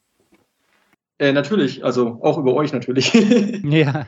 Aber, aber jetzt, jetzt nochmal, doch, das interessiert mich. Aber wäre da jetzt so ein exklusives Game gekommen, hättest du dann vielleicht doch gespielt über die Cloud? ähm, tatsächlich bin ich da recht ähm, dickköpfig. Was nicht bei Steam rauskommt, spiele ich meistens nicht. ähm, zum Beispiel damals äh, Metro Exodus ähm, ist ja irgendwie eine Woche oder sowas vor dem Steam-Launch dann noch exklusiv in den Epic Store gekommen. Da habe ich dann halt ein Jahr gewartet, bis es wieder auf Steam kam, bis ich es gespielt habe. Und da hatte ich richtig Bock drauf, weil ich die zwei Vorgänger richtig cool fand. Ähm, oder zum Beispiel das erste Horizon war ja damals auch PS4 exklusiv. Ähm, ja, das hat mich auch von Anfang an äh, total angemacht, aber ich hatte halt keine PlayStation 4 und wollte mir nicht extra dafür eine kaufen. Also, sie haben es noch nicht geschafft. Jetzt habe ich eine PS5, jetzt kann ich alles spielen, aber Geil. Ich, ich schütte mir mal hier nebenbei was zu trinken. Ihr solltet das übrigens auch tun. Also egal wer oder wo ihr gerade seid, schüttet euch was zu trinken an und trinkt was. Ihr trinkt alle zu wenig. So. Ähm, Wasser und kein Zucker. Genau. Äh, das höre ich, das höre ich jetzt nicht zum ersten Mal. Aber es gibt viele tatsächlich, die das genauso machen. Die machen aber eine Ausnahme meistens und das ist GOG. Also meistens ist es so, das sind Steam-Zocker, aber die Ausnahme bei denen ist immer GOG. Also war bei mir eigentlich immer auch so. Wobei ich, seit ich Aktien natürlich von Epic habe, unterstütze ich nur noch Epic. Zwinker, zwinker. Nein, aber ähm, ich äh, habe dann irgendwann aufgehört, weil ich halt auch manche Spiele zocken wollte, die halt auf Epic dann waren. Ich gucke in Richtung Final Fantasy. Jetzt könnte ich das Ganze auch natürlich nur auf der PlayStation spielen, aber ja, zu der Zeit war das halt nicht der Fall. Und dafür habe ich dann auch Shadow gerne gehabt, damals noch in der nicht ähm, äh, in der nicht Power-Version, also nicht in der äh, höherwertigen Version, sondern in der ba Basisversion. Da ging es auch, hat auch funktioniert mit Shadow. Aber ich sag mal, war schon auch so am Rande äh, von äh, manchmal ähm, hat es nicht so, nicht so ganz performt. Ne? Aber klar, ist natürlich auch ältere Hardware gewesen, die dann äh, da aktiv war. Ich sag mal, für die meisten reicht's ja. Also man braucht ja wirklich nicht so das unfassbare High-End letztendlich. Was, was werkelt denn in deinem Rechner? Wenn wir jetzt, also, liebe Freunde da draußen, wir reden natürlich nicht nur über Stadia, sondern wir wollen natürlich auch mehr über, über Daniel wissen. Was ähm, werkelt in deinem Rechner denn für eine Hardware? Ähm, ich habe einen Ryzen, oh, ich müsste jetzt nachschauen, 3700 irgendwas, glaube ich. Also der vor ein paar Jahren noch recht ähm, top war. Und eine RTX 3080. Also taugt ja, schon, die, die wobei man mittlerweile leider auch merkt, dass es ähm, nachgibt. Aber gibt es nach, aber äh, gut, die Hardware an sich ist schon super. Aber äh, spielst du denn dann in 4K meistens? Oder warum sagst du, dass, äh, dass es so langsam knapp wird? Ja, ich spiele halt dummerweise in 4K. ja. Da kommt sie leider nicht mehr hinterher. Also selbst mit DLSS ja. wird es bei den meisten Spielen ähm, problematisch. Liegt auch daran, dass in letzter Zeit natürlich viel rausgekommen ist, was nicht ideal optimiert war. Muss man dazu sagen. Ja, ähm, da hast du absolut recht. Und da ich ja die ganzen neuen Spiele, die rausgekommen sind, auch auf Shadow getestet habe und da ist eine 3070 drin, ähm, muss ich sagen, dass viele Spiele okay laufen und die meisten auch, wenn du halt nicht in 4K spielst, also 1440p, das geht schon klar. Also falls ihr mal reingucken möchtet, äh, youtube.com slash at cloudplaytalk. Ähm, ich äh, blende euch, äh, wenn ich es nicht vergessen sollte, eigentlich immer einen Performance-Monitor ein. Da könnt ihr mal gucken, die aktuellen Games laufen schon. Und was ich wirklich positiv hervorheben möchte, äh, ist zum Beispiel Returnal. Weil das Spiel eigentlich äh, ja von der PlayStation kommt, von Hausmarke, ähm, jetzt portiert auf PC und eigentlich fast gar keine Probleme. Und das war so erfrischend, wo ich dachte so, ja, endlich kommt mal wieder ein PC-Release raus und das, der funktioniert gut. Aber sie haben auch einen kleinen Bug, nämlich wenn du Raytracing aktiv hast, dann kann es zwischendurch Mikroruckler geben. Ne, das ist dann wie, als würden irgendwelche Sachen nachgeladen, dann ruckelt es mal kurz. Kann man deaktivieren, hat eh optisch nicht so einen großen Einfluss. Da würde ich, glaube ich, eher auf Raytracing verzichten und die Performance, den Performance-Vorteil nehmen. Aber du hast völlig recht. Das finde ich schade. Und das fand ich eigentlich immer so gut an Stadia, wo du dich meistens in Anführungsstrichen ja. darauf verlassen konntest, dass es eigentlich funktioniert. Oder dass es zumindest so ein Level gibt an Niveau, ähm, welches es gut geht. Ich weiß, in Lead wird jetzt sagen, oh mein Gott, ich hätte eigentlich auch mehr mir 60 FPS-Spiele gewünscht, weil er da sehr ähm, empfindlich ist, was das angeht. Also es gibt tatsächlich Menschen, die kommen dann halt nicht darauf klar, wenn es eben nicht so der Fall ist und nicht so läuft. Er kann das wesentlich besser erklären. Also in Lead, tut mir leid, ich kann das nicht so gut erklären wie du, aber ähm, er braucht das halt. Und das hat auch Stadia mal so, mal so geliefert. Ähm, also hatte mich, alles schon seine Vor- und Nachteile, ne? Mich stört es mittlerweile tatsächlich auch, wenn ich nicht zumindest irgendwie so 45 bis 60 FPS habe. Ja. Also 30 ist schon übel mittlerweile. Man gewöhnt sich mit der Zeit dran, aber wenn ich die Wahl habe zwischen 30 und 60 FPS, dann wähle ich dann tatsächlich auch immer die 60 FPS. Ja, also ich glaube, ich glaube, so als Basis habe ich mir gesetzt, 40 ist Minimum. 40 FPS als Minimum, weil das läuft noch wesentlich besser als 30 und ist, glaube ich, ein guter Mittelweg ähm, hin zu 60. Wenn das nicht funktioniert, dann zumindest stabile 40 und natürlich eine Flatline beim Frame Pacing. Weil wenn du das nicht hast, dann wird das Bild sowieso schlecht. Mhm. Wobei ich sagen muss, es gibt einige Spiele auf der PlayStation 5. Jetzt sind wir ganz off topic, aber es sind einige Spiele auf der PlayStation 5, die auch mit 30 FPS irgendwie gefühlt gut laufen. Also gut laufen im Sinne von, es macht mir noch Spaß. Keine Ahnung, wie die das hinbekommen, dass es trotzdem gut wirkt. Vielleicht ist es auch die Kombination mit meinem äh, LG äh, 2, ich darf nicht 2K sagen, 1440p Monitor. Aber irgendwie gefällt mir das dann auch. Aber es ist echt selten, dass ich sage, 30 FPS, super. Ich glaube, der Scooter hat noch eine andere Meinung, oder? ich bin, ich sehe da fast keinen Unterschied zwischen 30, 60, keine Ahnung. Also ich hatte letztens einmal einen Fall von Motion Sickness und das war auf GeForce Now und das waren sicher mehr wie 30 FPS. Also bei mir liegt es nicht an der FPS-Zahl. Ich habe 600 Stunden The Crew 2 auf Stadia mit 30 FPS gespielt und das hat mich gar nicht gestört. Nicht im geringsten. Ja. Wie gesagt, man gewöhnt sich halt auch äh, wieder dran. Selbst wenn es dir am Anfang aufgefallen ist, wenn du da ein paar Stunden drin bist, dann merkst du es überhaupt nicht mehr. Aber also ich merke es mittlerweile, wenn ich ein Spiel starte und das nicht direkt mit 60 FPS läuft, dann fällt es mir halt zumindest erstmal auf. So, ein Thema habe ich auch noch. Und zwar, ähm, du bist ja oder du wirkst zumindest als jemand, der auch immer sehr ansprechbar ist.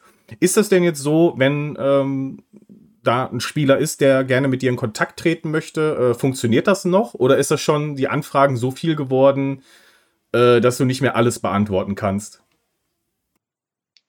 Ähm, ich versuche eigentlich schon immer alles zu beantworten. Und es hält sich auch in Grenzen. Also es gibt mal so Peakzeiten, meistens um den Launch rum, logischerweise, ähm, wo dann einiges reinkommt. Aber ansonsten, ja, vereinzelt mal ähm, ein paar Anfragen.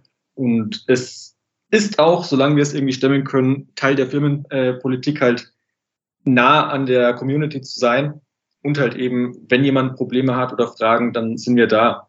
Ähm, neulich hat jemand nachgefragt, wie er halt bei Elemental War 1 ein bestimmtes Achievement kriegt. Hat er mir auf Twitter eine, eine PN geschickt. Habe ich ihm halt ein Video aufgenommen mit einem, mit einem äh, Walkthrough quasi. Das äh, ist noch Kundenservice.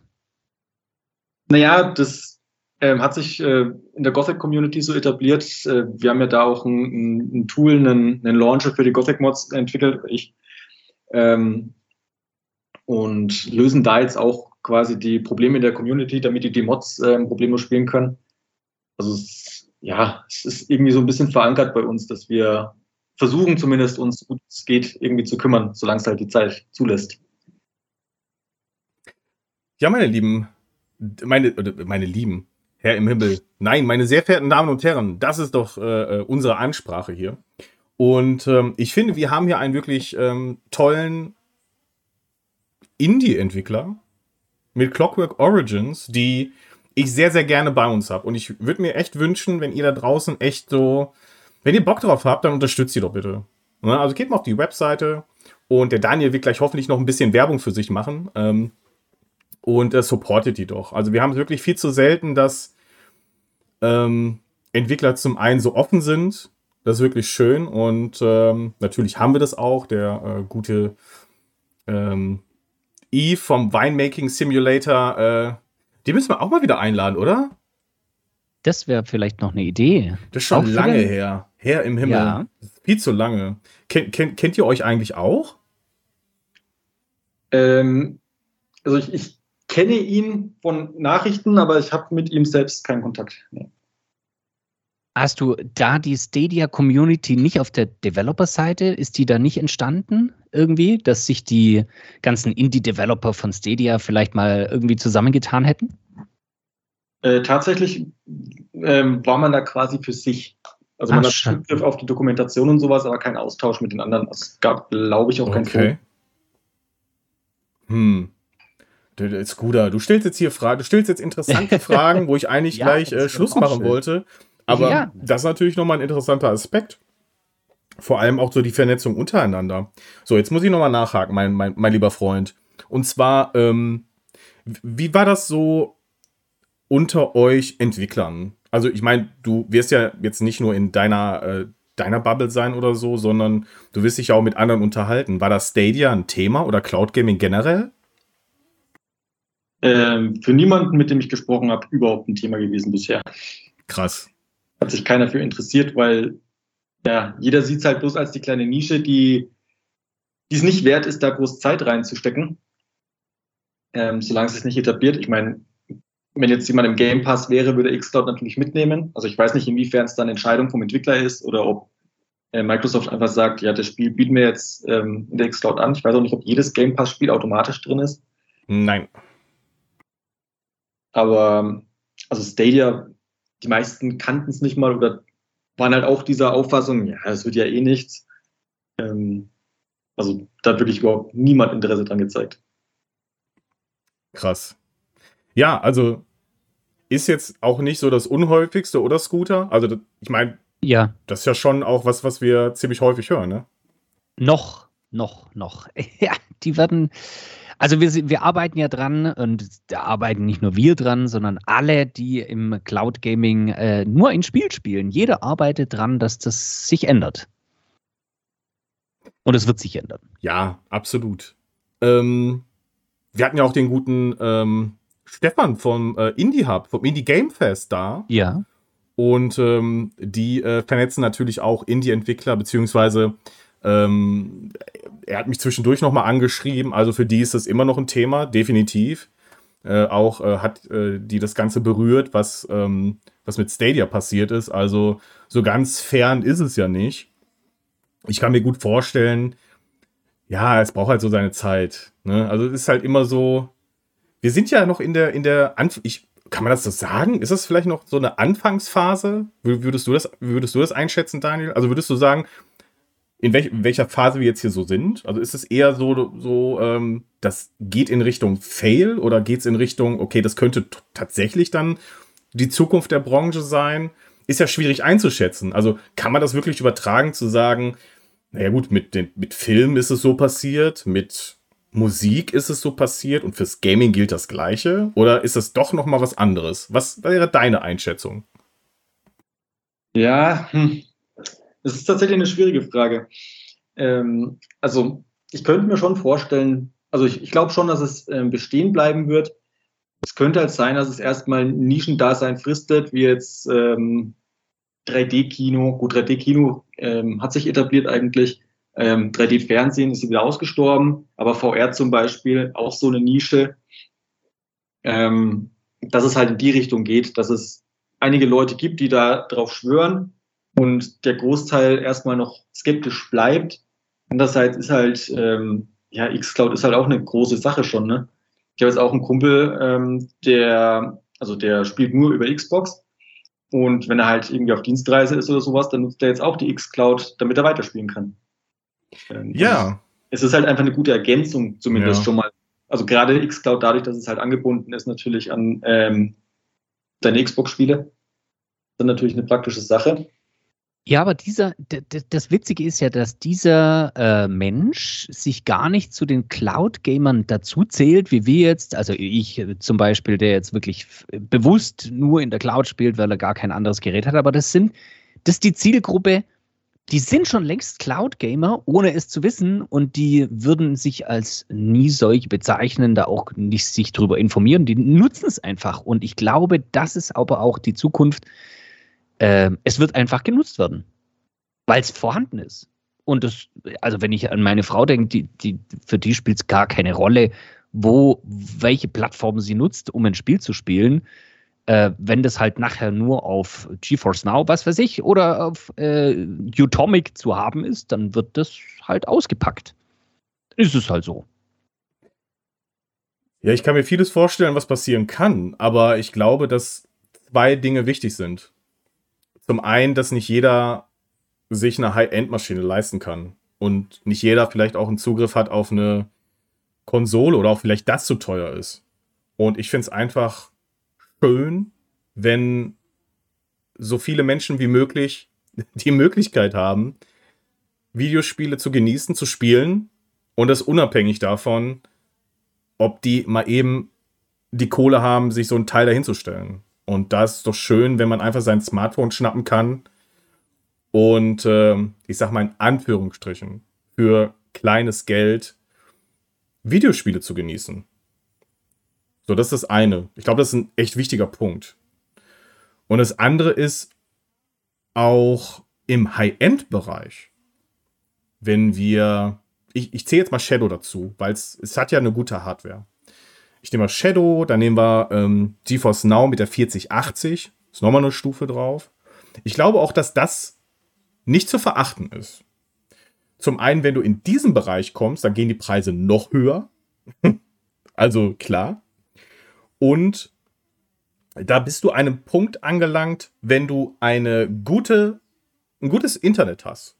Sagen wir es mal so simpel. Wenn du ein gutes Internet hast und das funktioniert bei dir, warum eine High-End-Maschine dahinstellen, wenn es eben auch weniger tut und du eben davon unabhängig trotzdem High-End-Gaming machen kannst. Und es, ich, ich gehe auch den Punkt nicht mit, den einige immer bringen, von wegen, ja, Multiplayer-Spiele funktionieren da nicht. Doch.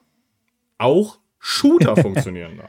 Ja, und das habe ich letztens erst wieder gelesen. Ich weiß gar nicht wo. Es war ein schlechter Artikel. Ich habe es gelesen und dachte mir so, nein, das stimmt einfach nicht. Auch Multiplayer-Spiele, auch die, die ernsthafter gespielt werden, das funktioniert.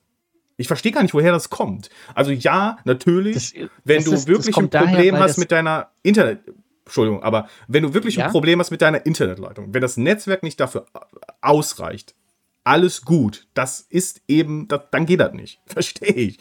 Aber sobald du ja diesen, diesen, diesen Punkt überschritten hast, was Latenz und was deine Geschwindigkeiten angeht und dein Netzwerk generell, wie es aufgestellt ist, dann ist es gar kein Problem.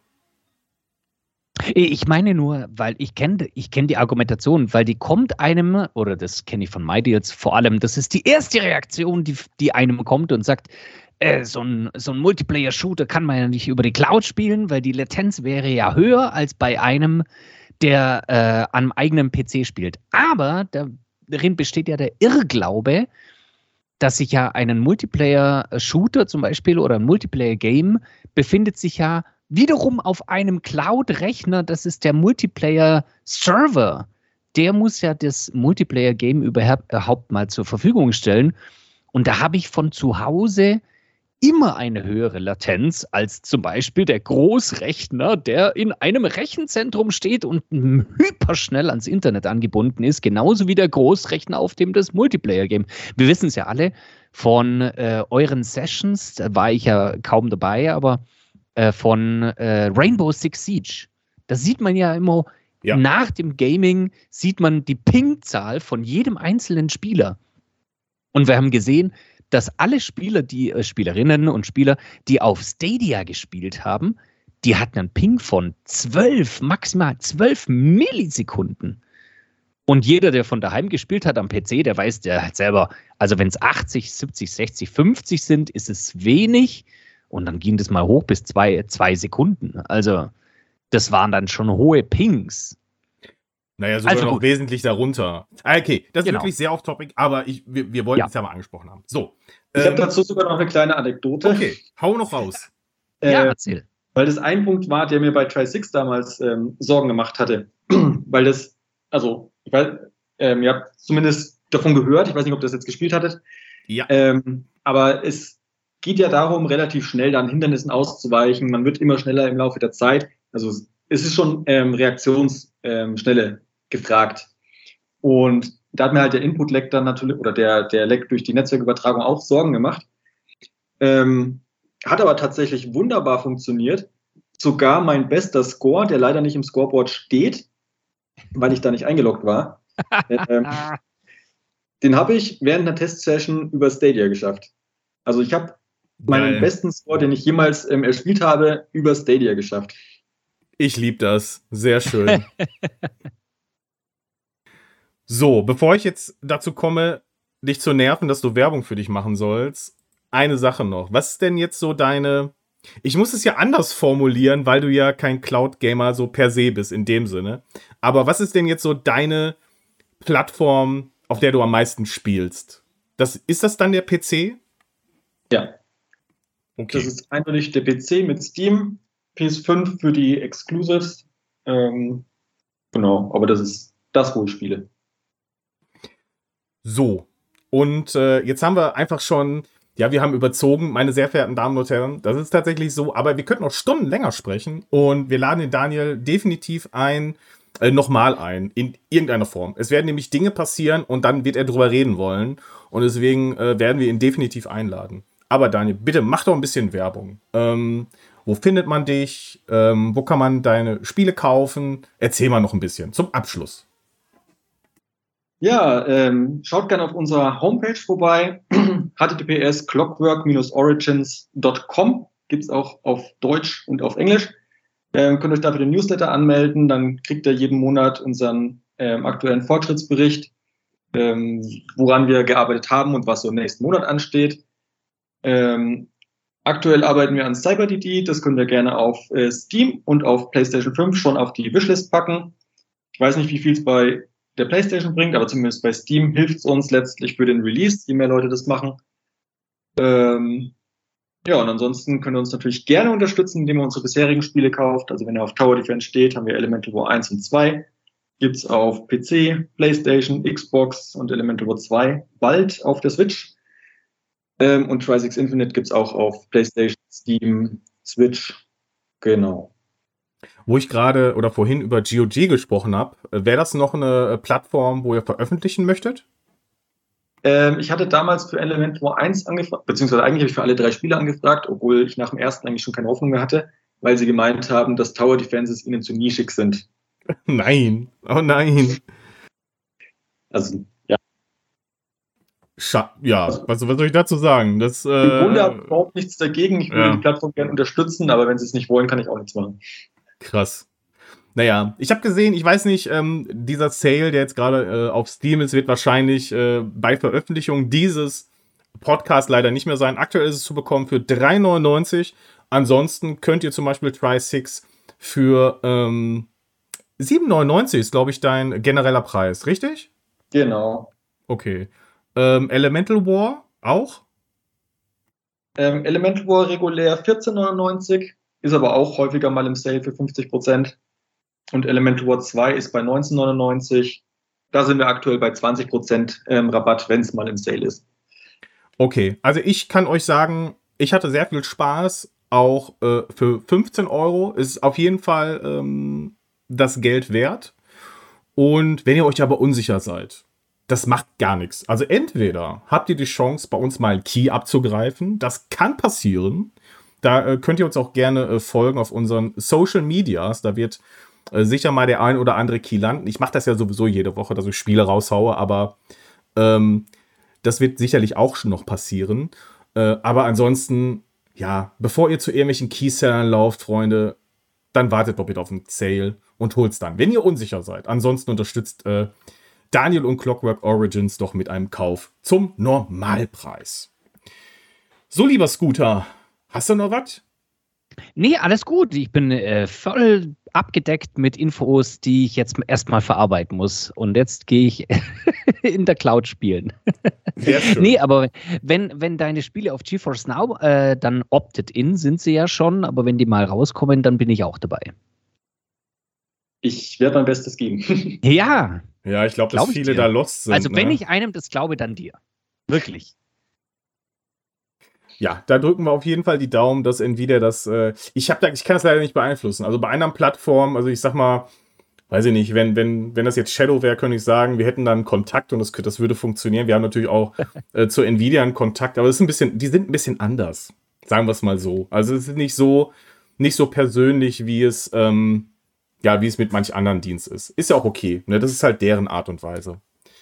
Ja, das Ja. war ein, das war das war ein schöner Tag. Vielen Dank, Daniel, dass du hier warst.